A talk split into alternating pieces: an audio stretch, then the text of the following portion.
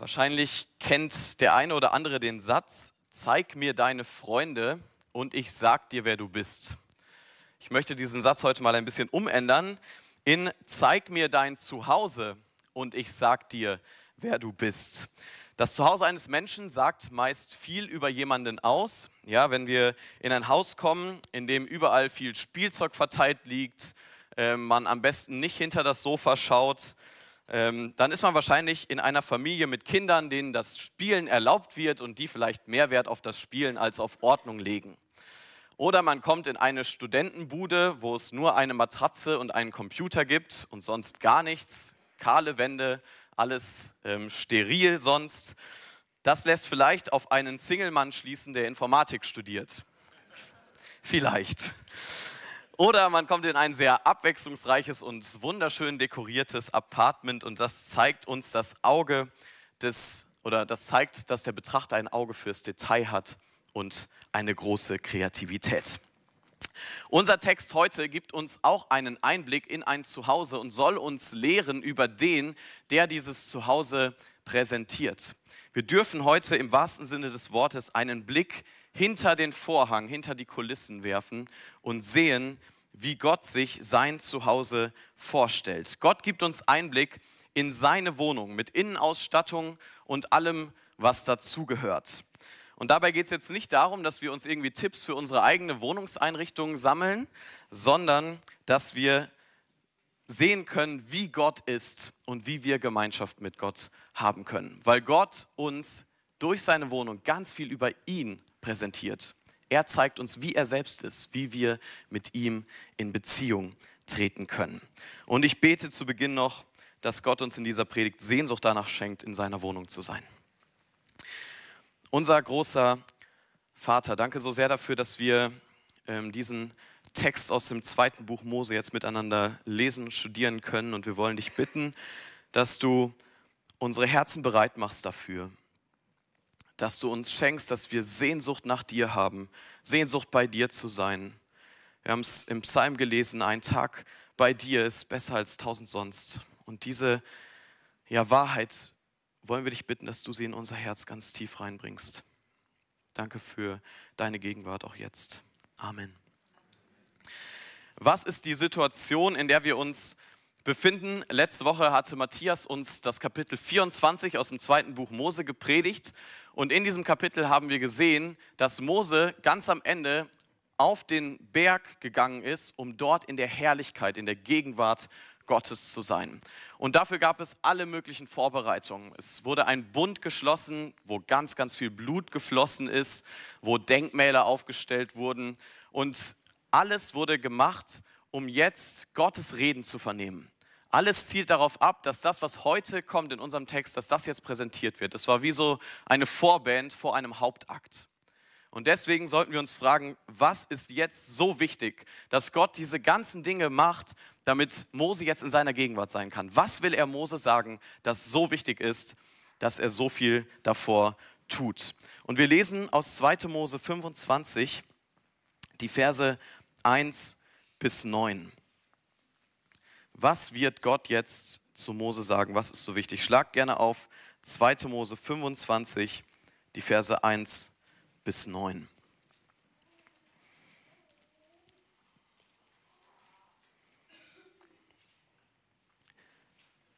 Dort steht, und der Herr redete mit Mose und sprach, sage den Israeliten, dass sie für mich eine Opfergabe erheben von jedem, der es freiwillig gibt. Das ist aber die Opfergabe, die ihr von ihnen erheben sollt.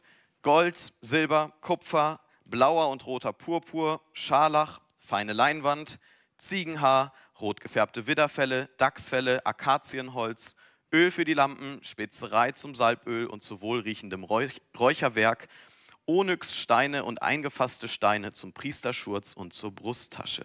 Und jetzt, und sie sollen mir ein Heiligtum machen, dass ich unter ihnen wohne.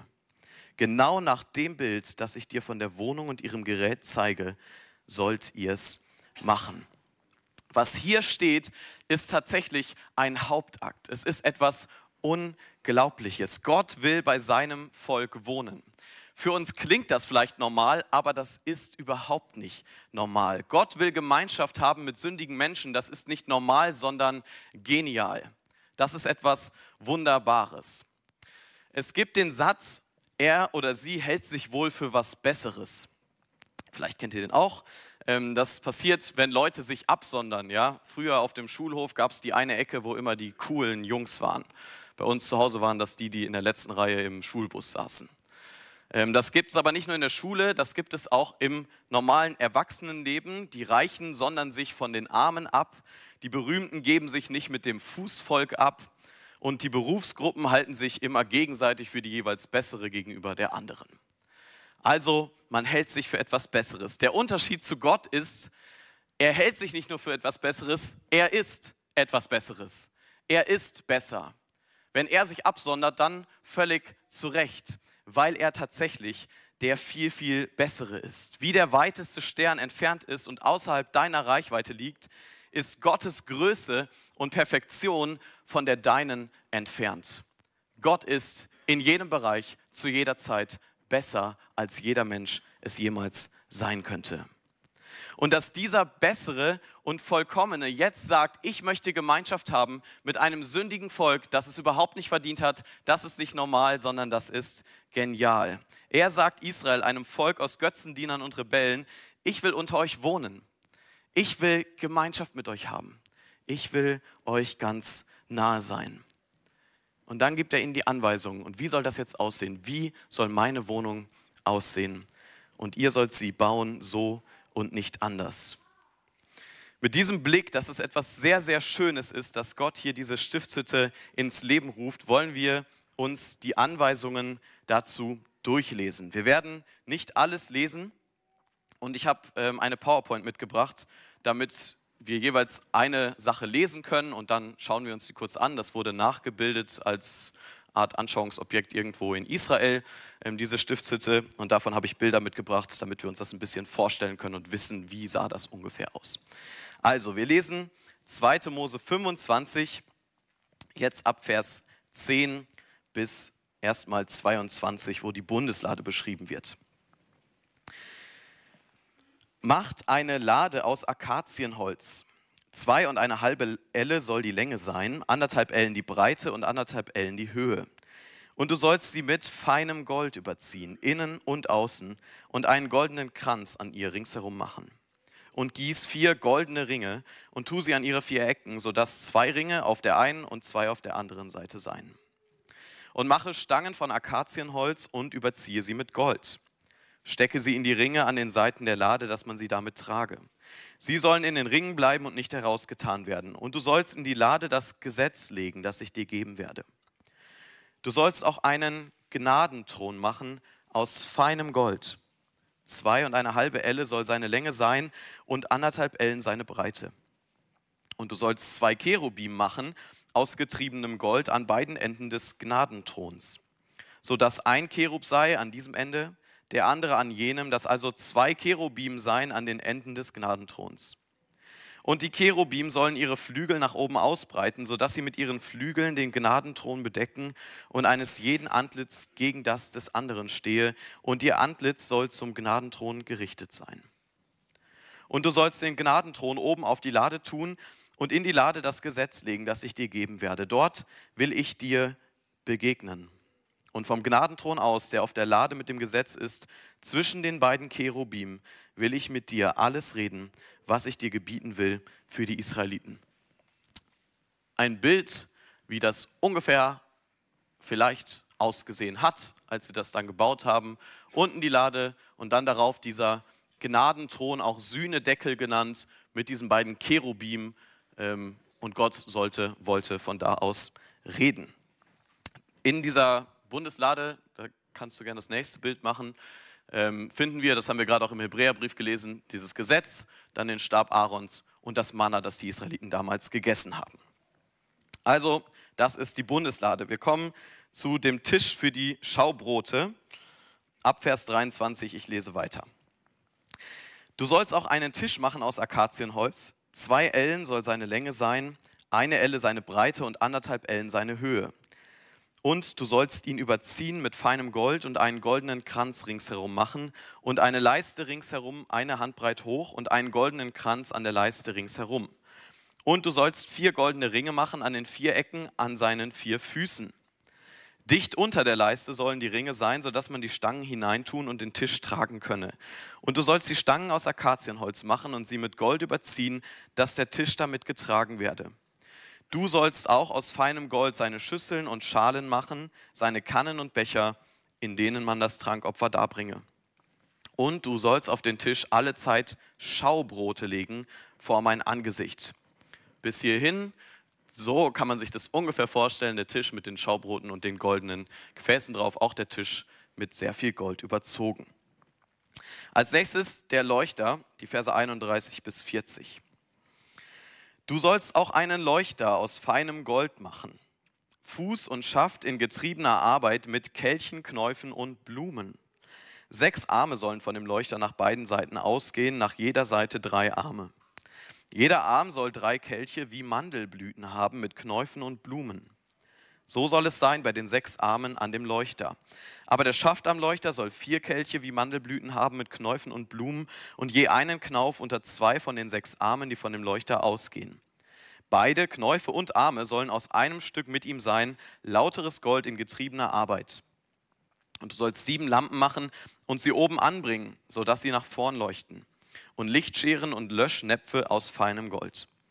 Aus einem Zentner feinen Goldes sollst du den Leuchter machen mit allen diesen Geräten und sieh zu, dass du alles machst nach dem Bild, das dir auf dem Berg gezeigt ist. Einmal der Leuchter mit diesen Mandelblüten und Blumen, die da herauskommen. Ähm, genau, siebenarmiger Leuchter.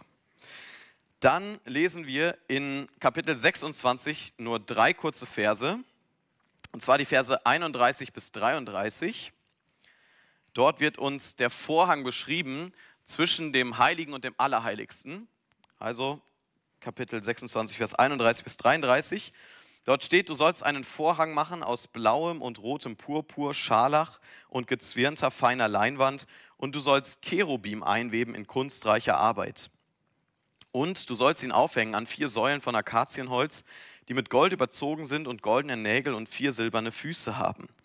Und du sollst den Vorhang an die Haken hängen und die Lade mit dem Gesetz hinter den Vorhang setzen, dass er euch eine Scheidewand sei zwischen dem Heiligen und dem Allerheiligsten. Davon habe ich, glaube ich, kein Bild. Ist nicht so schlimm. Wir können es uns vorstellen, ein Vorhang. Kapitel 27, Vers 1 bis 8, die letzten Verse, die wir miteinander lesen. Du sollst einen Altar machen aus Akazienholz, fünf Ellen lang und ebenso breit, dass er viereckig sei und drei Ellen hoch. Und du sollst auf seinen vier Ecken Hörner machen, die sollen mit ihm verbunden sein und sollst sie mit Kupfer überziehen. Mache auch Töpfe für die Asche, Schaufeln, Becken, Gabeln, Kohlen, Pfannen. Alle seine Geräte sollst du aus Kupfer machen. Du sollst auch ein Gitterwerk aus Kupfer machen wie ein Netz und vier Ringe aus Kupfer an seinen vier Enden. Du sollst es aber von unten her um den Altar legen, unterhalb der Einfassung, dass das Gitter bis zur Mitte des Altars reiche. Und du sollst zu dem Altar auch Stangen machen aus Akazienholz mit Kupfer überzogen. Und man soll die Stangen in die Ringe tun, dass die Stangen an beiden Seiten des Altars seien, wenn man ihn trägt. Als einen Kasten von Brettern sollst du ihn machen, dass er inwendig hohl sei, wie er dir auf dem Berge gezeigt wurde. Davon haben wir, glaube ich, auch noch ein Bild. Vielleicht ungefähr so. Und dann gibt es noch ein Bild von so der gesamten Stiftshütte.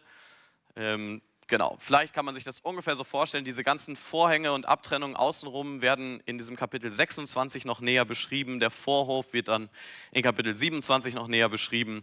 Das sind also die Anweisungen, der Bauplan Gottes. Und ich habe noch eine Skizze mitgebracht, damit man sich ungefähr vorstellen kann, wo stand was.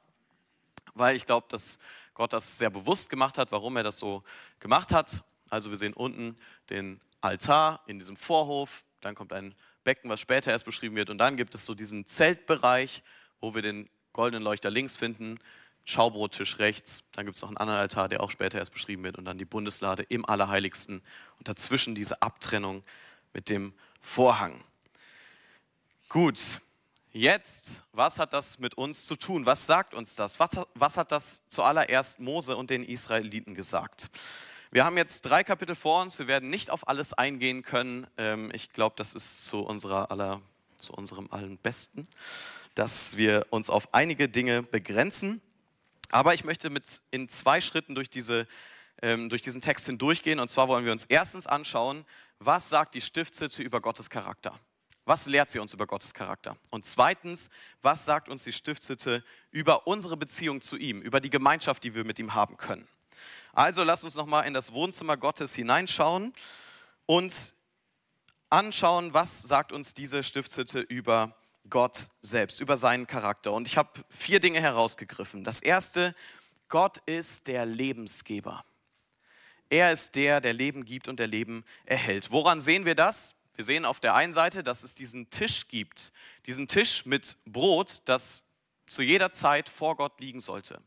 Und dieses Brot hat für jeden, der da reingegangen ist, repräsentiert, von Gott kommt das Brot.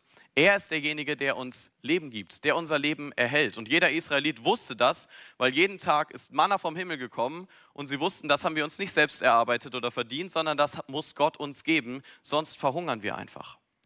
Also dieser Schaubrottisch hat ein Stück weit repräsentiert, Gott ist derjenige, der unser Leben erhält. Aber auf der anderen Seite sehen wir diese Mandelblüten an dem Leuchter die von Fruchtbarkeit sprechen, die davon sprechen, dass Gott der Schöpfer ist, dass er diese Dinge geschaffen hat, dass es nicht unser eigener Verdienst ist, dass wir auf dieser Welt leben, sondern dass Gott derjenige ist, der Leben gibt und der Leben erhält. Und das ist eine Lehre, die die gesamte Bibel betont. Ja, sie fängt ja sogar damit an, dass wir hören, Gott ist derjenige, der Himmel und Erde gemacht hat. Er ist derjenige, der Leben gibt und der Leben erhält. Und das Volk Israel sollte also durch diese Stiftshütte ständig vor Augen bekommen, dass Gott derjenige ist, der ihnen Leben schenkt. Warum? Weil sie schnell dabei waren, auf sich selbst zu vertrauen. Weil sie schnell dachten, sie können unabhängig von ihm leben. Aber sie mussten erinnert werden und auch wir werden daran erinnert, wir können nichts für unser Leben. Gott hat uns gemacht. Wir können unser Leben nicht erhalten oder weiterführen. Gott muss das tun. Und ich glaube, das fordert uns ziemlich direkt heraus, weil in unserer Arroganz sind wir oft wie Menschen, die in einem Flugzeug sitzen und die denken, ich kann hier selbstständig fliegen. Aber nimm ihnen das Flugzeug weg und das Einzige, was sie tun, ist noch einen Flug zu erleben, nämlich den Richtung Tod. Nimm Gott aus unserem Leben, aus deinem Leben und das Einzige, was passieren wird, ist, dass wir sterben. Wir können uns keine Sekunde erhalten, unser Leben keinen Deut verlängern. Apostelgeschichte 17 sagt, in ihm leben, weben und sind wir. Alles, was wir tun, kann nur daraus passieren, dass Gott unser Leben geschaffen hat und erhält. Das bedeutet, du kannst dir für keinen Herzschlag, den du tust, dir selber auf die Schulter klopfen. Du kannst auch nicht durch Fitnessprogramme, Essenspläne, Ärzte oder Ratgeber ähm, dein Leben irgendwie verlängern, wenn Gott es nicht möchte. Gott hat dein Leben so sehr in der Hand, dass er es augenblicklich beenden, beenden könnte. Und wir sind oft so hochmütig und meinen, alle Dinge selbst in der Hand zu haben. Wenn Krisen kommen, ist oft das Erste, was wir tun, uns einfach mehr anzustrengen und mehr zu versuchen, es selber doch irgendwie zu schaffen. Aber dann, wenn wir ganz am Ende sind und merken, wir schaffen es nicht, wir schaffen es nicht, wir schaffen es nicht, dann kommen wir zu Gott und merken und erkennen an, was vorher auch schon Realität war, dass wir ohne ihn nichts tun können. Gar nichts. Wie viel mehr würden wir wohl beten, wenn wir erkennen würden, dass alles von Gott abhängt? Wie viel mehr würden wir danken und die guten Dinge genießen, wenn wir wissen würden, dass wir sie uns nicht selbst erarbeitet haben, sondern dass es alles Geschenke sind, die Gott uns gibt? Wie viel realistischer wäre der Blick auf unser Leben und unser Sterben? Gott, nicht du, ist dein Lebensgeber und Erhalter, das lernen wir. Und es ist so gut, dass Gott uns in der Stiftshütte einen realistischen Blick von ihm gibt und auch einen realistischen Blick auf uns wer wir eigentlich sind. Aber Gott sitzt nicht nur im Himmel und erhält alles und guckt jetzt zu, wie die Erde läuft, sondern wir lernen zweitens, Gott ist auch der mächtige König. Eine Sache kommt in der Stiftshütte immer wieder vor, wir haben es auch ein paar Mal gelesen, kommt aber noch ein paar Mal mehr vor. Und für viele Menschen und wahrscheinlich auch für viele Christen scheint das erstmal so befremdlich. Nämlich, wir lesen hier von den Cherubim. Etwas, was die meisten von uns sich wahrscheinlich nicht zu Hause hinstellen oder hinhängen würden. Wir lesen aber davon, dass sowohl auf den Vorhängen als auch auf dieser Bundeslade diese Cherubim stehen sollen. Und das sind ganz, ganz mächtige Engelwesen. Die kommen über 90 Mal in der Bibel vor.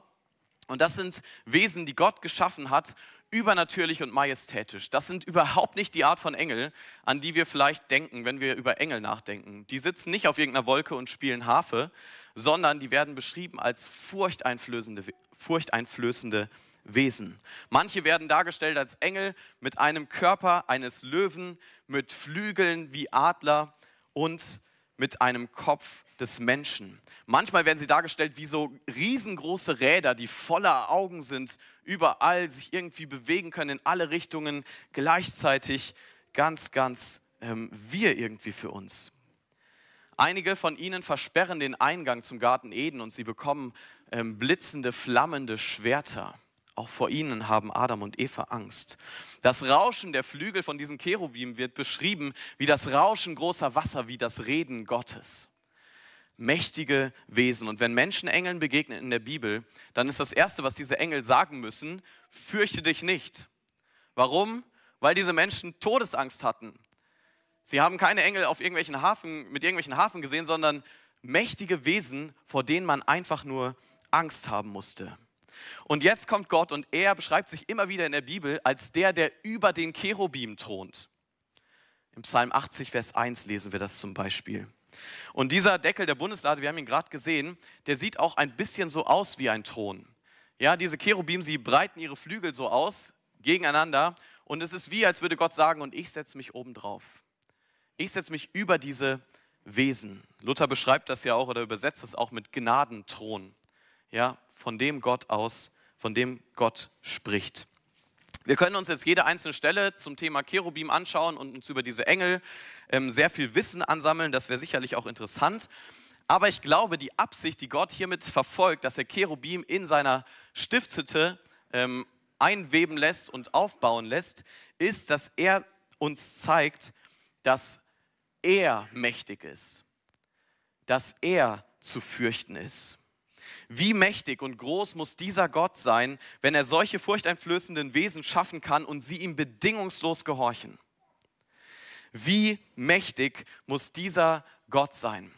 Ich glaube, wenn Gott uns jetzt nur einen Moment seiner Macht und seiner Herrlichkeit präsentieren würde, er würde nur einen Cherub hier in diese Mitte stellen, wahrscheinlich würden die meisten von uns voller Panik weglaufen oder, weil sie keine, keine Kraft mehr in sich haben, einfach starr sitzen bleiben vor Angst.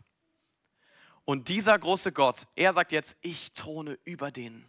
Vor mir solltet ihr noch viel mehr Angst haben. Ihr solltet mich fürchten. Das ist auch die Reaktion, die die Menschen haben, immer wenn sie dem lebendigen Gott begegnen. Es ist nicht das, was viele Prediger heutzutage machen, dass es quasi lustig ist und Spaß macht, Gott zu begegnen. Die erste Reaktion, mit dem heiligen und gerechten Gott konfrontiert zu sein, ist Furcht, ist erstmal Angst zu haben zu erkennen, vor diesem großen Gott kann ich überhaupt nicht bestehen. Er ist der Gott, der mächtige König, der über den Cherubim thront. Und das ist so gut für uns, das zu wissen. Das ist so gut, weil es uns aufzeigt, wir sind nicht selbst die Könige und die Herrscher unseres Lebens, sondern Gott ist es. Wir haben diese Welt nicht in der Hand, Gott hat sie in der Hand. Es gibt uns einen realistischen Blick auf wer wir sind und wer Gott ist. Auch der dritte Aspekt, den wir sehen in diesem Text, soll uns die Augen öffnen für unser Gottes- und Weltbild. Gott ist der Kostbare und Heilige. Der dritte Punkt. Wenn ein Mann seiner Freundin einen Heiratsantrag machen will, das ist ja in der letzten Zeit hier öfter mal vorgekommen, was ja schön ist, dann kauft er für sie einen hoffentlich kostbaren Edelstein. Für manche zeigt, das, zeigt dieser ausgegebene Betrag dann so den Wert, den der Mann der Frau beimisst. Ja, dann geht die Frau zu ihren Freundinnen und sagt, schau mal, mein Verlobter hat 4000 Euro für diesen Ring gezahlt. Ähm, für ihn bin ich wirklich kostbar. Und jedes Mal, wenn der Verlobte diesen Ring sieht, denkt er, wow, meine Frau ist so kostbar für mich, ich habe so viel Geld für sie ausgegeben, ähm, verdrückt eine Träne und freut sich auf die Zukunft. Und Gott, er fordert hier die Israeliten auf, ihre besten Materialien für ihn zu geben. Ja, vielleicht ist euch das aufgefallen. Ganz am Anfang haben wir gelesen, sie sollen ihm Gold geben, Silber, Bronze, teure Stoffe, Öl, Edelsteine, weit mehr als 4000 Euro es jemals sein könnten. Brauchte Gott das? Brauchte er diese Materialien? Nein. Wir haben schon gesehen, er ist doch derjenige, der alles gemacht hat. Ihm gehört doch eh alles.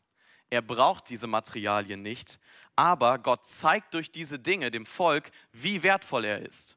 Er sagt, gebt mir das Beste vom Besten und das ist gerade gut genug, um meine Wohnung zu sein. Er zeigt hier, wie wertvoll er ist. Die Israeliten sollten sich erinnern, nicht unser Gold, nicht unsere Stoffe, sondern Gott, er ist der kostbarste, was wir haben. Wenn er in unserer Mitte ist, dann ist uns das viel mehr wert als jedes Gold der Welt. Aber die Materialien sagen uns noch mehr und das ist immer wieder vorgekommen, gerade auch in unserem Text. Woraus bestehen die meisten Sachen, die wir vorfinden? Aus welchem Material? Gold, genau, aus Gold.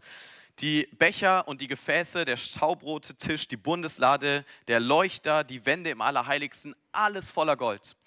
Und Gold steht in der Bibel immer wieder für Reinheit und für Perfektion, für etwas, was durch und durch gut ist, wo nichts Falsches drin ist.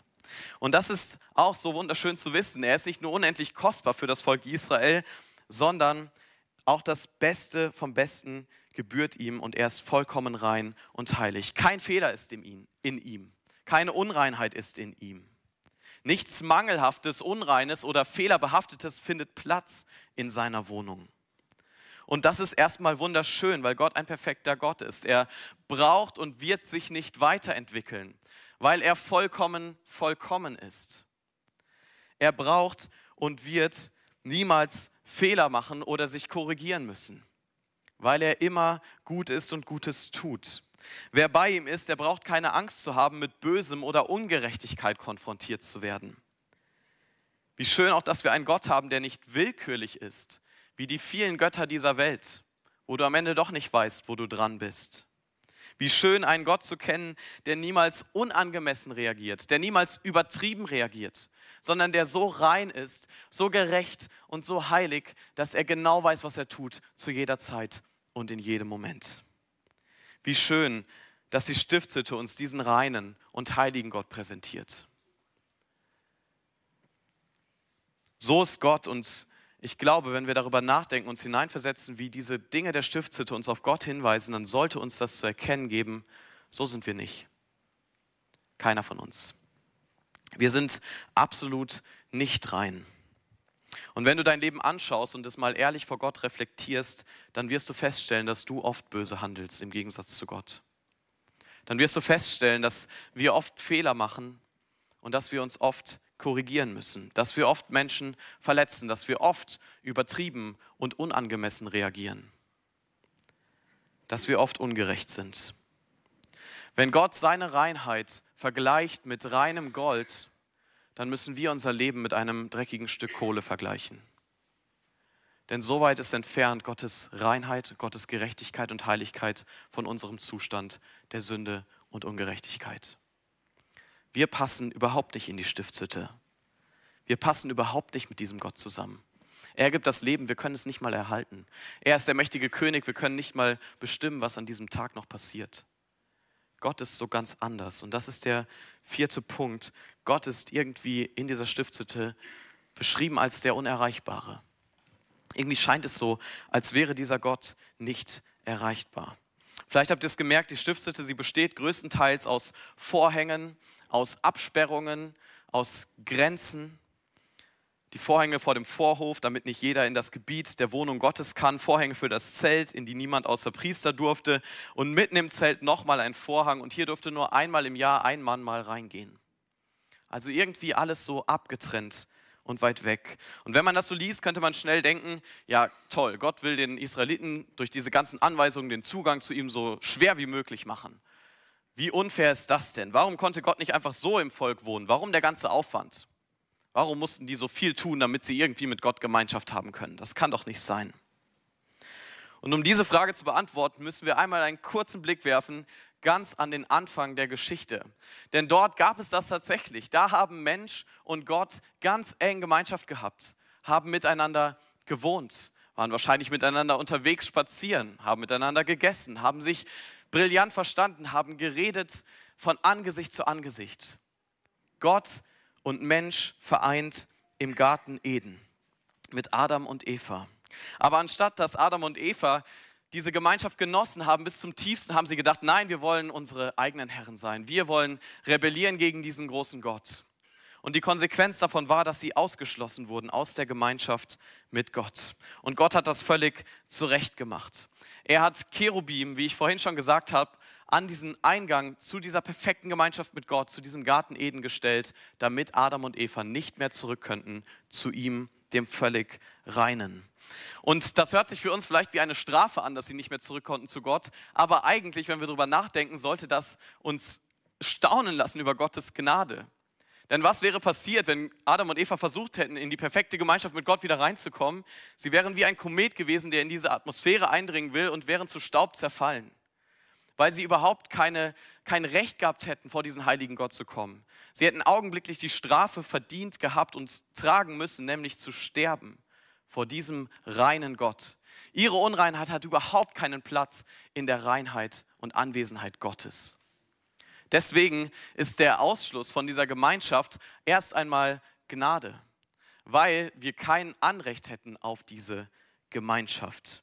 Und seitdem, seit Adam und Eva, gab es keinen Menschen, der jemals wieder in dieser engen Gemeinschaft war. Adams Sohn nicht, sein Enkel nicht, seine Urenkel nicht und so weiter.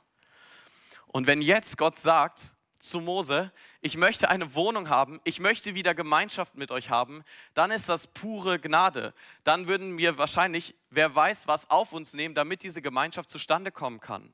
Wir würden alles tun, was Gott verlangt, damit Gemeinschaft wieder möglich ist mit diesem perfekten Gott. Und deshalb ist es kein erschwerter Zugang, den Gott hier gibt, sondern Gnade.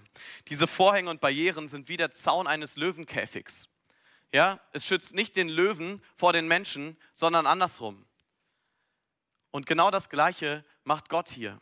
Er schützt das Volk dadurch, dass er diese ganzen Barrieren gibt, davor, dass er sie alle verzehren muss. Dass er als der Heilige die ganze Unheiligkeit, die ganze Unreinheit mit einem Mal auslöscht. Deswegen ist es Gnade.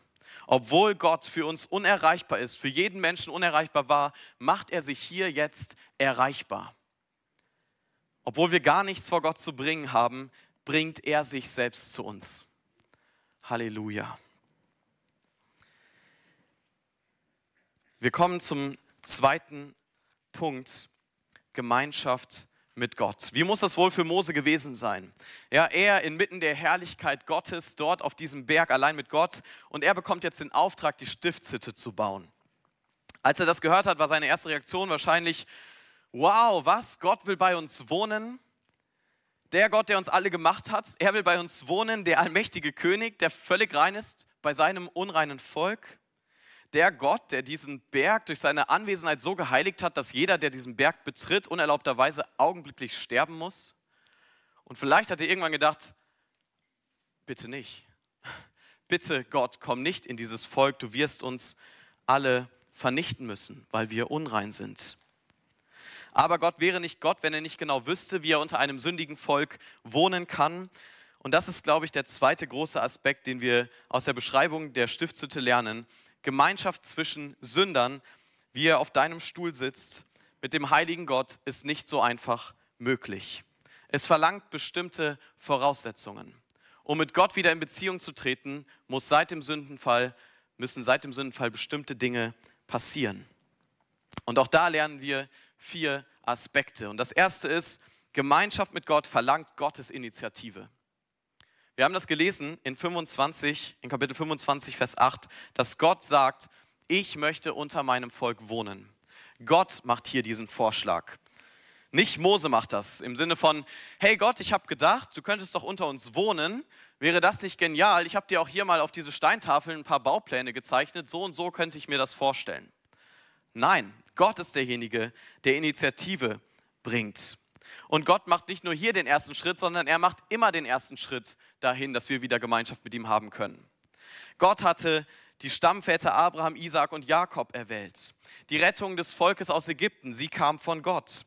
Dass das Volk in der Wüste nicht umgekommen ist, sondern weiterleben durfte, das kam von Gott.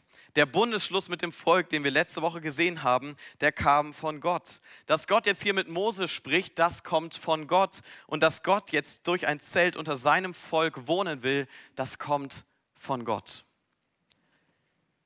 Das ist das absolute Gegenteil zu allen Religionen und Weltanschauungen. Da heißt es immer, tu dies, lasse das, handle so und so, dann wirst du zu Gott kommen. Aber Gott zeigt uns hier, Gemeinschaft mit ihm kann nur möglich sein, wenn Gott zu uns kommt.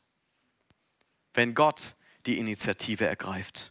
Und deswegen rufen die Christen in der Offenbarung immer und immer wieder, die Rettung ist bei Gott. Die Rettung kommt von Gott. Er muss das Wollen und das Vollbringen in uns bringen. Er ist derjenige, der Initiative ergreifen muss, damit wir Gemeinschaft mit ihm haben können. Das Zweite, was wir sehen, Gemeinschaft mit Gott verlangt Sühne. Das haben wir ähm, gesehen, indem wir uns diesen, diese Bundeslade angeschaut haben, mit diesem Sühnedeckel darauf. Was würde es dem Volk bringen, wenn Gott einfach zu ihnen kommt, ohne dass Vergebung stattfindet? Gar nichts. Gemeinschaft mit ihm verlangt Sühne. Und das bedeutet, Sühne bedeutet generell, dass eine vorhandene Schuld begleicht, begleicht werden muss und Frieden entstehen muss. Jemand muss also die Rechnung zahlen, die unsere Schuld gegen Gott verursacht hat. Und hier in dieser Stiftshütte gibt Gott ein Mittel dazu. Er sagt, der Deckel der Bundeslade heißt Sühnedeckel oder Gnadenthron. Einmal im Jahr durfte jetzt eine Person aus dem Volk hinter diesen dicken Vorhang gehen und durfte Blut an diesen Deckel spritzen. Und damit hat er zum Ausdruck gebracht, hat Gott letztendlich zum Ausdruck gebracht, Jemand muss mit seinem Leben bezahlen, dafür steht dieses Blut, damit Sühne stattfinden kann. Und Gott hat in seiner Weisheit beschlossen, diesen Sühnedeckel hinzustellen, damit das tatsächlich passieren kann. Damit die Israeliten Jahr für Jahr daran erinnert wurden, ja, Gott vergibt uns. Gott schenkt Sühne. Die Rechnung wird wieder auf Null gesetzt. Gott sagt, ich vergebe euch eure vergangenen Sünden. Wir können wieder Gemeinschaft haben. Das macht dieser Sühnedeckel. Wir brauchen einen Gott, der Sühne schafft. Wir brauchen einen Ort, an dem Frieden mit Gott wieder möglich ist. Wir brauchen eine Möglichkeit, wie die Rechnung unserer Schuld beglichen werden kann. Auch das sehen wir in der Stiftshütte. Und dann drittens, Gemeinschaft mit Gott verlangt freien Zugang. Wir haben diesen schweren Vorhang gesehen, der das Heilige vom Allerheiligsten trennt. Und dieser wird wortwörtlich, könnte man ihn übersetzen, als das Abtrennende oder das Absperrende. Das ist dieser Vorhang. Es ist tatsächlich ein anderes Wort als diese anderen Vorhänge, die es sonst in der Stiftshütte gibt. Und dieses Abtrennende war das sichtbare Zeichen, Zutritt verboten. Betreten von heiligem Boden nicht erlaubt. Aber einmal im Jahr, für einen kurzen Moment, durfte einer im Volk, der hohe Priester, hinter diesen Vorhang. Und dieser kurze Moment, auch wenn er nur noch so kurz war, war so extrem wichtig für dieses Volk. Weil es bedeutete, dass sie ihre Sünden bekennen konnten, Gott ihnen Zutritt gewährt und ihnen damit sagt, ich habe euch angenommen. Mehr als nur, ich habe euch irgendwie vergeben und bin jetzt passiv irgendwo weit draußen, sondern ich mache den Zugang auch zu mir frei. Ich lasse Menschen wieder in meine Gemeinschaft hinein. Ja, wenn ähm, alles gut ist mit deinem Chef, aber er dauernd nur hinter seinem Schreibtisch ähm, sitzt und seine Tür geschlossen hat, dann hast du nicht wirklich Gemeinschaft mit ihm. Aber wenn er so gnädig ist und immer seine Tür offen hat, für immer ein Ohr offen hat für dich, dann kannst du Gemeinschaft mit ihm haben. Und genau deswegen brauchen wir freien Zugang zu Gott, um wirkliche Gemeinschaft zu haben. Nicht nur Vergebung, sondern wirkliche, echte Gemeinschaft mit diesem heiligen Gott.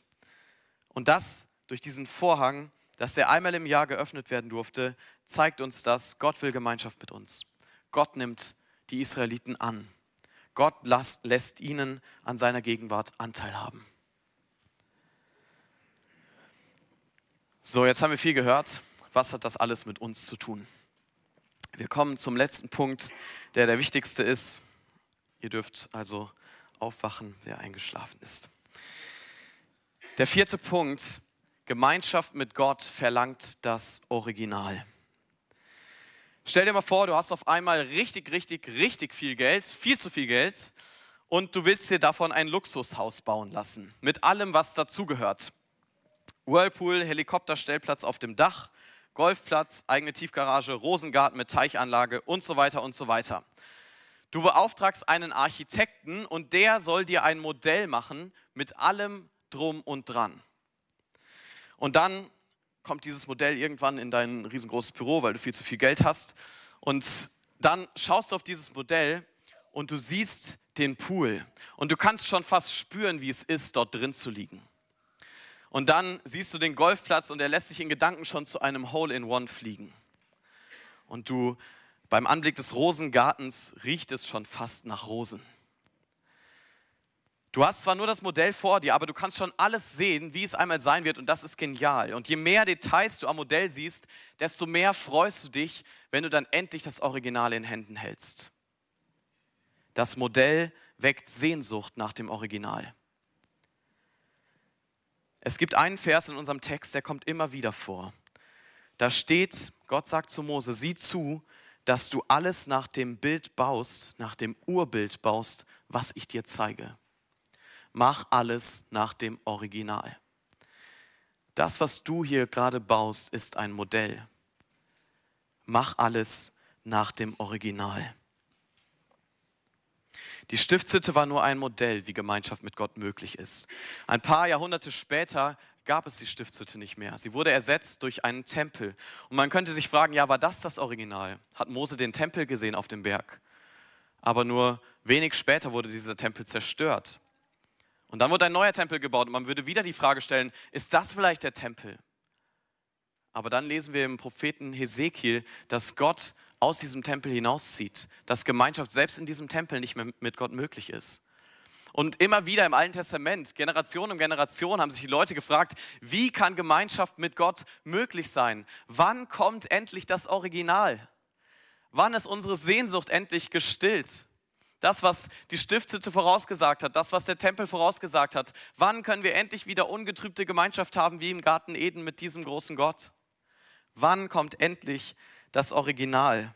Und dann lesen wir in Johannes 1, Vers 14 diese wunderbaren Worte. Und das Wort wurde Fleisch und es zeltete unter uns. Es wohnte unter uns. Die Stiftshütte ist real geworden auf diese Erde.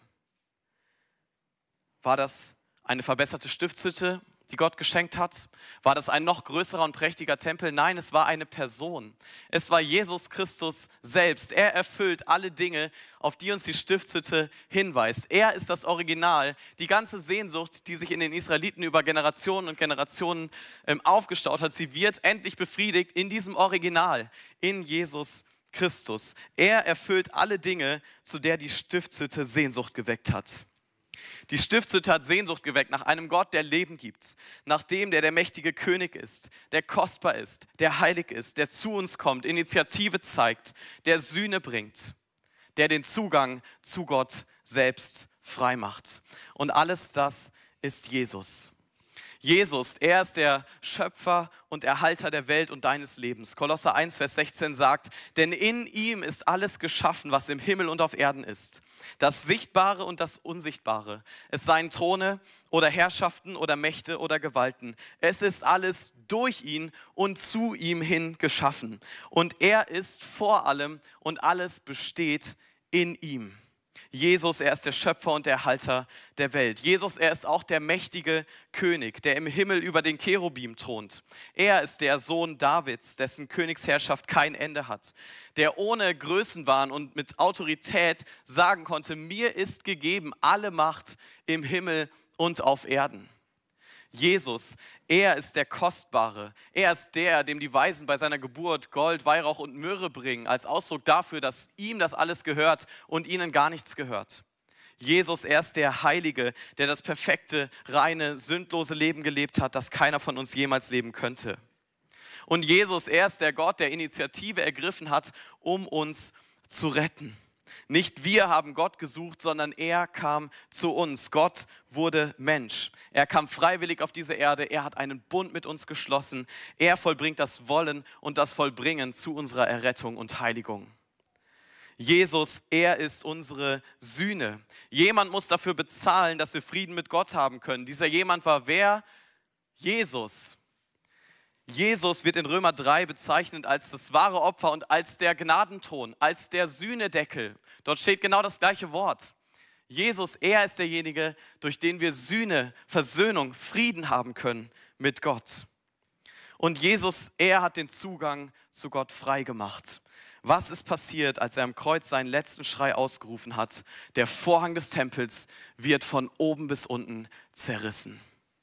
Und damit sagt Gott, der Zugang zu mir ist nicht nur einmal im Jahr frei, sondern 365 Tage im Jahr, 24-7. Ihr könnt zu mir kommen. Mein Sohn hat Sühne und hat einen freien Zugang für euch geschaffen. Jesus, er ist das Original. Ich schließe mit einigen Versen aus Offenbarung 21. Und ich sah einen neuen Himmel und eine neue Erde. Denn der erste Himmel und die erste Erde sind vergangen und das Meer ist nicht mehr. Und ich sah die heilige Stadt, das neue Jerusalem, von Gott aus dem Himmel herabkommen, bereitet wie eine geschmückte Braut für ihren Mann. Und ich hörte eine große Stimme von dem Thron her, die sprach, siehe da, die Hütte Gottes bei den Menschen. Und er wird bei ihnen wohnen. Und sie werden sein Volk sein. Und er selbst, Gott mit ihnen, wird ihr Gott sein. Und ich sah keinen Tempel darin, keine Stiftshütte, denn der Herr, der allmächtige Gott ist ihr Tempel, er und das Lamm, Jesus Christus. Willst du Gott kennenlernen, dann schau dir das Original, schau dir Jesus an. Hast du Sehnsucht nach Versöhnung mit Gott, dann glaub an Jesus. Willst du für immer ungetrübte Gemeinschaft mit diesem Gott haben, dann komm zum Original, komm zu Jesus. Amen. Ich bete mit uns. Unser großer Herr, was für ein Wunder, dass du sagst, du willst Gemeinschaft mit uns Sündern haben. Was haben wir dafür getan? Nichts. Wir haben das Gegenteil davon getan. Wir sind die Rebellen, wir sind die, die weggelaufen sind. Oh Herr, wir sind dir so dankbar dafür, dass du auf diese Welt gekommen bist, dass du Frieden gemacht hast zwischen uns und Gott, dass wir Zugang haben zu diesem reinen und heiligen Gott, mit dem wir doch sonst niemals Gemeinschaft haben könnten. Danke für dein Wort, für diese Ausführung der Stiftshütte, die uns hinweisen auf das Original, auf dich, unseren großen Herrn. Wir beten dich an. Amen.